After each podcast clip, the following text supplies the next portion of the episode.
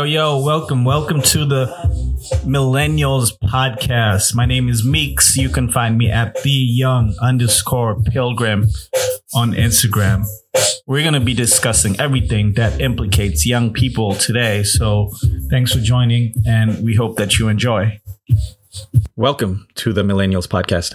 My name is Meeks, and I'll be your host today. You can find me at the young underscore pilgrim. And today we're going to be talking about how to govern your affairs as millennials in the next couple of years. We are certainly going through a cataclysm of issues, and these things will compound in the next few years. So I thought it would be incumbent on me to speak on them and basically touch on a few points here that could be of use to you. If this is your first time on this podcast, welcome. Feel free to check out the other pods that we've had. And so I want to talk about governing your affairs in the next couple of years, touching upon the political situation, the geographic situation, the spiritual situation, emotional, financial, and look at all these things critically so you can make an informed choice about how to govern your affairs. So let's begin with the political situation. We have two parties in the United States, and that has caused a problem because James Madison warned about factionalism during the writing of the US Constitution and the Federalist Papers. He spoke about the fact that factionalism was an omen to our Constitution and system of democracy because it basically allowed for game theory to occur. In other words, the left would just basically push against the right, and the right would do the same thing to the left. And this would cause a major division in the country, as opposed to his idea that there should be multiple voices in the political economy. And this is also the theory of J.S. Mill and many other political theorists. Nonetheless, we decided to go the democracy route, which is what Plato said was one step away from tyranny at its very end. And so here we are. We are practically a democracy, far away from a republic, which is what the American people wanted and expected when Benjamin Franklin came out of the Constitutional Convention in Philadelphia. When asked by a woman, Mr. Franklin, what do you have for us? He said, a republic, if you can keep it. Be it as it may, we have not been able to keep it. We have a president that seems far removed from the workers' issues and the average person's problems. And in as much as he speaks to that cohort, the actions have not really followed. And then we have somebody else on the extreme right who basically wants to challenge the current incumbent president in the United States, but he's facing a bevy of indictments in multiple states. Nonetheless, it seems like he'll be able to overcome right before the election, causing a very divisive situation in 2024 in terms of winner takes all, and thus the crumbling of the democracy as we know it and as Plato envisioned. So, what is to be done here, to quote another well known theorist? And I think the idea here is from a political perspective, as millennials, we ought to kind of hedge our bets. In other words, step out and step away and see who the best political person, in your view, supports your vision of the United States of America. And that could be looking at your local state representatives or your local city representatives. Frankly, it looks like you can get more done at a city level than you probably can get done at the federal level. So I highly encourage young people to start thinking more locally and organizing within those spaces to change the trajectory of what's coming down the pike as a very divisive 2024 election season. So, one of the things I recommend us to think about is supporting progressives and people who have a mind that represents the views, the general views of the people, without necessarily catering to the extreme left or the extreme right, which seems to be the problem right now. We have social issues that are highly controversial that have pushed folks to the extreme right because if you're allowing certain curriculum to be exploitative for youth and young adults, parents are going to push back on that. They want to trust that when they drop their kids off in school, they're not being taught sexually explicit content at the age of seven, eight, nine, ten. So that's the issue. Socially, these issues are going to compound and will really cause folks to go to the right, extreme right, unfortunately. So my guess is that the right is going to rise up. And once they get back into power, it's going to be very hard for them to give it up. And thereabout comes the problem in the democracy system. So again, just cautioning young people and advising them to maybe think about organizing at a local level on specific particular issues and really securing themselves in that particular way. Now, moving on to the economy and the financial system. So, interest rates are skyrocketing here, and we can see a problem coming up in the next few years that is untenable. In other words, folks are not selling their homes because they wouldn't be able to buy other homes at the almost 0% interest rates that we had a couple of years ago. So at seven, six, seven, eight percent interest rates for home ownership, we have a huge problem. And given that hopefully this time we don't have subprime mortgages that were kind of sold, we have to deal with the commercial side of the mortgage system because these guys bought mortgages en masse at floating interest rates. And those interest rates have skyrocketed from what they bought them from. And therefore, their investments are defunct. So, what does that mean? It means that the regional banks, which is the small banks that loaned out this money primarily to investors, are going to have a really difficult time when these investors basically dump their investments because it makes no sense to try and reinvest in mortgages that have such high interest rates. And so these regional banks who've basically collateralized those securities and sold them all over the place as derivatives are going to start seeing serious losses. And given that three out of four of these mortgages and loans to the commercial industry, housing industry, are from regional banks, we will probably see a systemic kind of breakdown of the financial system. And given that, we should expect that things would trickle down into the general economy, probably towards the end of 2024 into 25, into 25 for sure. But it could even happen sooner than that towards the end of 2023. So would not be surprised if there was an October surprise and the market started faltering. So, in terms of thinking about how to invest as young people, I think we should consider a truly diversified bank of options, right? So, one thing you can think about doing is going the crypto route. There's a lot of skepticism in terms of should I buy Bitcoin, Ethereum, and all these other stable coins. And my answer for you is if you can afford it, if you can afford to kind of put some of your money away in the stable coins, I think it's worth your while. Just because the fiat money system is highly volatile and there's no guarantee that you'll get your investment back when the market kind of goes up and down during this reset, which would probably happen in the next couple of months, definitely within the next year or so. So maybe diversifying and getting some crypto coins might be useful as a hedge.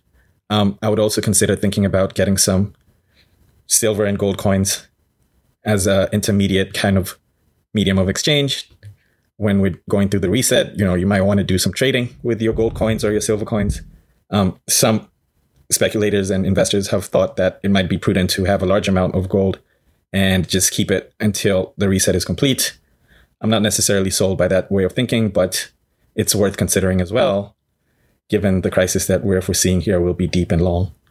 So, in terms of thinking about diversification, young people should think about where to park their money, or rather, what investments to kind of put their money in that could have some type of return on investment, or at the very least, just kind of be a store of value. In other words, if you can take your money from your 401k, maybe borrow against it, therefore you don't kind of have to pay a tax.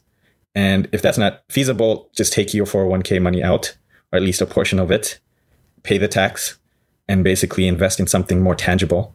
Get a piece of land, a piece of property, a home in the country or something like that and park your money there. I think that might be some some smart way of thinking about how to diversify because treasuries and bonds are not safe. For one, your money is just on the screen that you look at your statement every month. You know what I mean? At some point, you might not be able to actually get that money if you needed to. So you want to be as liquid as possible because we saw this happening in Greece and other places. The other thing you have to be cognizant about is inflation which is wiping away the value of your money as you look at it in your 401k. So it might say a million dollars, but if inflation is out of control over 10% because they are not really looking at the core inflation, then your, your money is being decimated. Because if you're making even, let's say, a 7% return on your 401k or your ETFs or whatever it is, uh, you're still losing. So at some point, you just have to wake up and make the tough choice, take the hit on the tax, and think about where else you can park your money I recommend that you kind of park it in something more tangible, maybe a business, buy a business if you can. And basically, you'll have cash flow and your business will be there. If it's essential, I might even be bailed out if it's a liquor store. But if it's essential, it will live through the economy, the downturn of the economy. So that might be an additional way you can diversify your your cash. The other way it goes into my third point here about how to govern your affairs in the next couple of years, and that entails geography. So the world is open at this point. I'm not even sure why we have borders at this point. One can basically choose, especially Americans, but with their passport, which is really powerful and useful, can basically pick up and move to the other side of the world.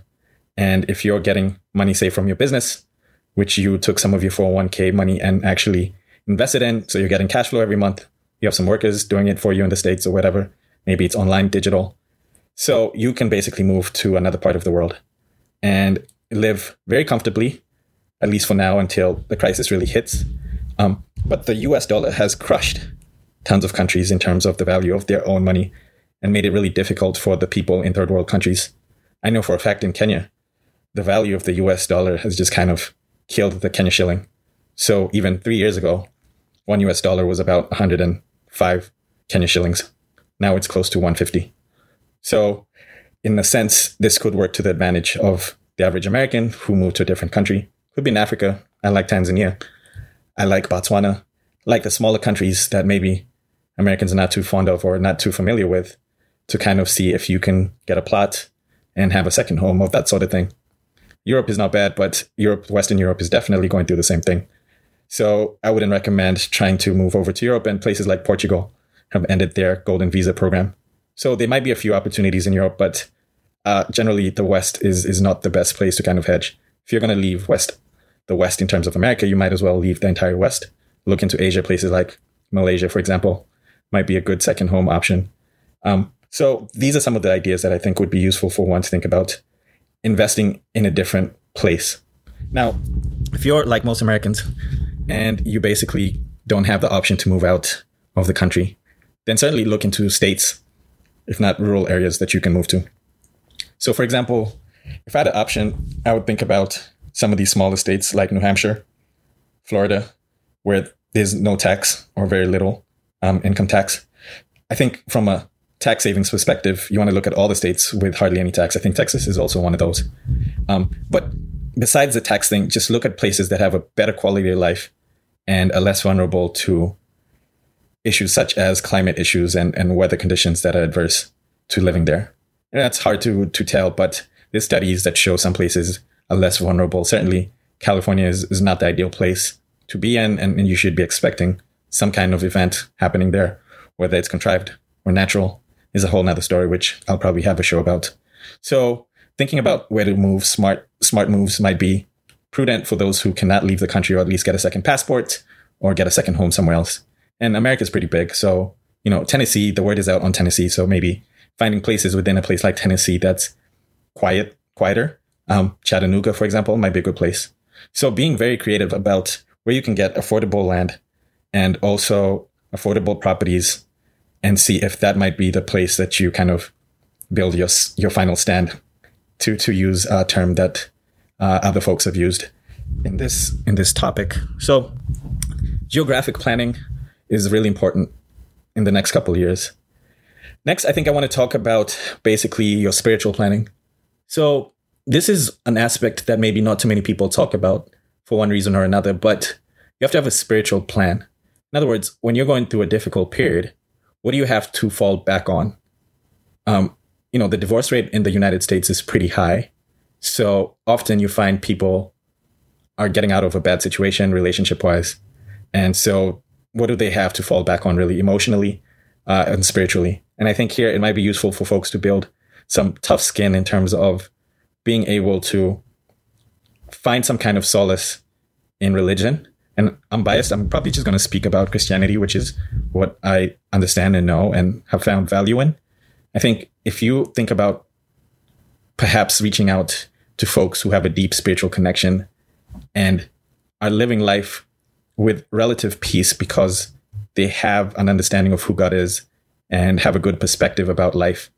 And the idea that regardless of what happens, that you are secure and saved is a really good place to be in emotionally and spiritually. So I would encourage young people to start really going back to the roots of what do I believe and why do I believe what I believe? And if that belief system doesn't do anything for me, what should I consider believing? And I found for me that Christianity has been a saving grace when I've gone through difficulties. And I've always been able to kind of go back to my roots and, and thank God for giving me the space to be alive, number one. I mean, people say it's luck, but it's providence if you ask me that we're here. And so we just pay homage to the creator for giving us the chance to be here. It's highly unlikely that we are here at this point in Earth's history. So it's it's really a blessing and we should be humble about being able to be here at this time and, and use that time wisely in terms of doing what we can to better our communities, our families, and that sort of thing. And so you're going to have to kind of develop thick skin as well as faith in terms of being able to go through these difficult periods. And I think building a relationship with God, in my view, with Jesus Christ is, is really the way to go with what we're about to kind of face here. Because think about it. If you get wiped out, often people just kind of just let go and, and you know, they'll just let go totally, just give their lives up. And, and we see this in countries that don't necessarily have a Christian purview. Now, I should caution that Christianity has been perverted in many ways in this country. And I think that's the fear of most millennials in regard to picking up Christianity. There's just so many modalities of Christianity that are just not Christian. And, you know, you see this in the prosperity gospel. You see this with Christian rappers and, you know, all these different groups, Bethel music and all these guys who are supposed to be, you know, noble people in our community. And we turns out that they really disappoint us and with all these bishops and the scandals, which just never end. So I totally understand where people would be skeptical. I would just encourage millennials nonetheless to take a more personalized look at Christianity and see what God can do for them in the long run. And I think they'll find some kind of solace in that. Because after all, you know, material things are here for now, but they are certainly not going to be here forever. So might as well have a backup plan and a good backup plan. So that's my thoughts in regard to spiritual development, emotional toughness in the next couple of years. And so to wrap this conversation, I just want us to be more critical about thinking about the future. We have to be sure about how we want to govern our lives and have a game plan. And once we develop a game plan, I think we're in good shape and we'll be able to really advance ourselves politically, spiritually, geographically, emotionally, financially, so I hope this is useful. Please feel free to leave your comments and I'd be happy to respond to them. And if you have any thoughts about this conversation or the other podcast, which I invite you to watch, please send us an email or join the conversation in the chat. Thank you again, and I'll catch you on the next one. Take care.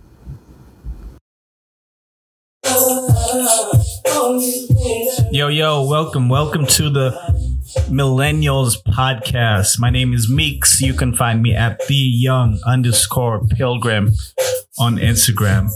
We're going to be discussing everything that implicates young people today. So thanks for joining and we hope that you enjoy.